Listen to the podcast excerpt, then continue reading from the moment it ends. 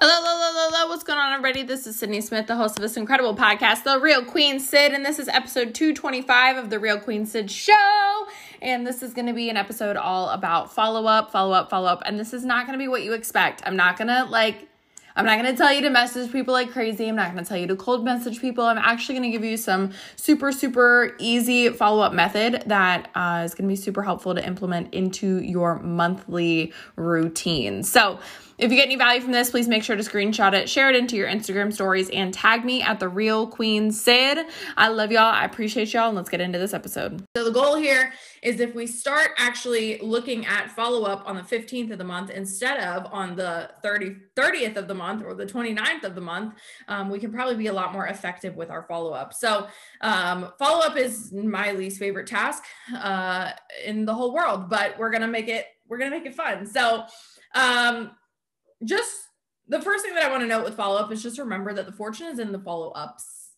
multiple follow-ups.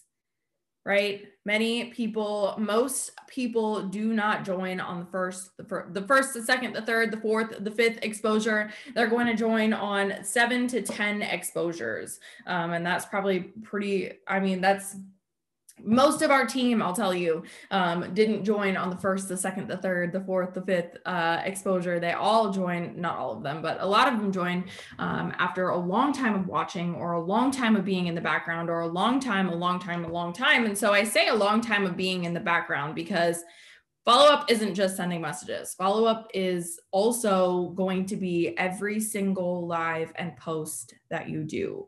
Follow-up is going to be every time that your content is in their face, every time that your face shows up on a newsfeed, every time that your content shows up, it puts you in the forefront of their mind. So your goal is to be at the top of everybody's newsfeed. Your goal is to be the first story that everybody sees when they log on to Instagram, when the little bubbles are there. That's your goal, is to be the first one there, because if you're the first one there, then people can't forget about you. And if they can't forget about you, then they can't forget about ketones, right?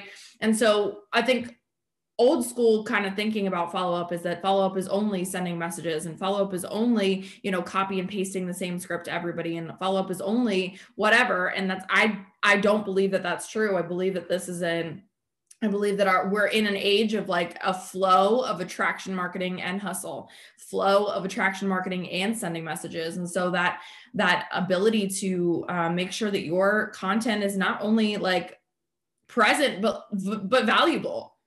Right? Valuable content will always be pushed to the top of the feed. So your content should be present and it should be valuable and your energy should be everywhere, right? So like I said, your goal is to have your little bubble at the front of everybody's Facebook feed or everybody's little story feed whenever they pop on an Instagram. I can tell you right now, I will bet you 999%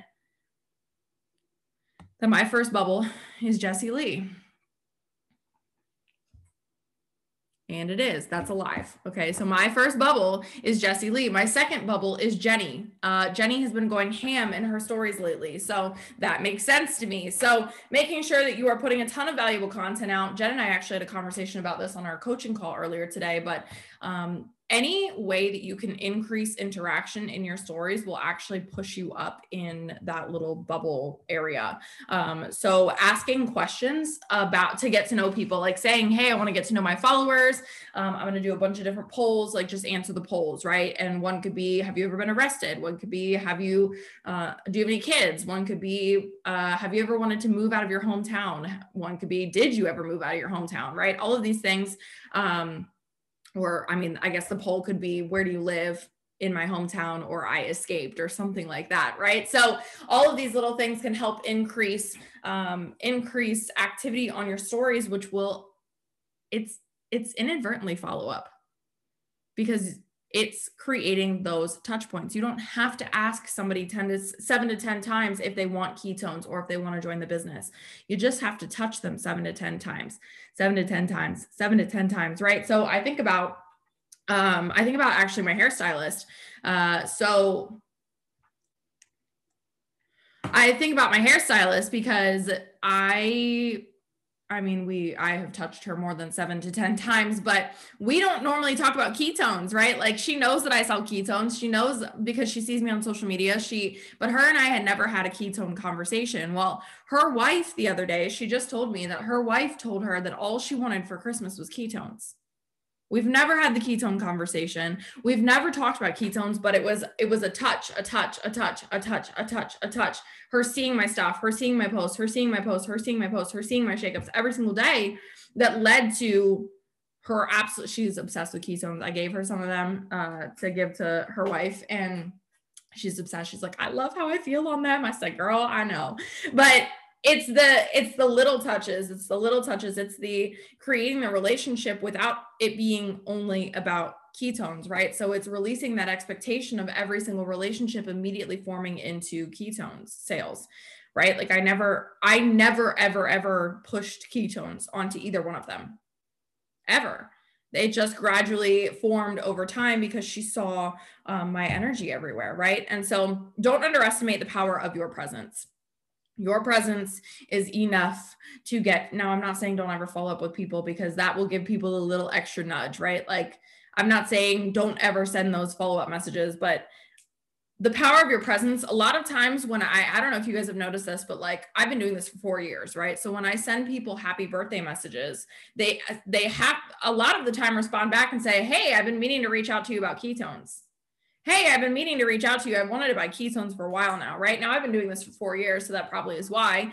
But it's the power of my presence, right? I've consistently shown up for 4 years.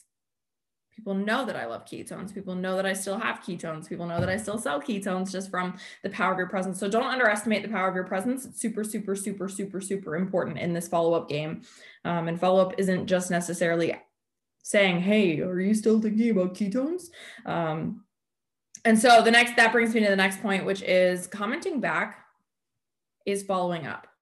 Commenting back to everyone is following up. I don't remember what call I said this on the other day, but I said that every time somebody comments on a post, it's opening a door for a level of interaction, right? So like, there are going to be different levels of social media friends. You're going to have the friends that just like things. And then you're going to have the friends that just, that move up into that section where they comment on stuff. And then you're going to have the friends that move up into the section that people that reply to your stories. And then you're going to have the section of people that move up into people that actually message you first, right? But this is a gradual process. So you can speed things up by, number one, initiating all of those steps first, right? Like, you can take somebody from a liker to a story replier by replying to their stories first. You can take somebody from a liker to a messenger by replying to their stories and commenting back and commenting on their stuff, right? You can take somebody from a liker to a commenter by commenting on their posts, but making sure that you make an effort to comment back to every single person that comments on every single post is important. Because they're opening the door for that conversation. They're opening that door for that relationship, right? And a relationship that's casual and not, has no expectations over it, that has no level of, I don't know, like heaviness on it, right? Like, sometimes if we only have relationships with people in the DMs, then it can kind of be like a heavy relationship, because every time you message, you're like, hey, about those ketones again, right? If you're creating relationships with people in comments as well, it can allow closer relationship with learning about their family, or them learning about your family or your past or whatever. So making sure that you comment back to everyone is a follow-up. Now, I said something about happy birthdays earlier, but you can also look at things like mental health check-ins, thank you notes to customers, like sending them a thank you.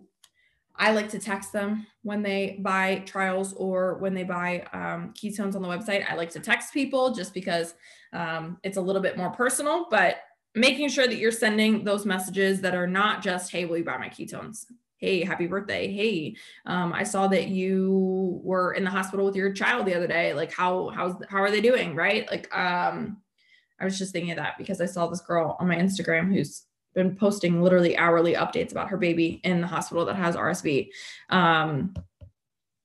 Anyway, little things like, hey, I saw you got engaged. Hey, I saw you lost your dog. Hey, all of these little things are follow-ups, right? Now, they might not necessarily lead to a sale right in that moment, but they are solidifying that relationship. They are solidifying that they are more to you than a ketone sale or a team member sale, right?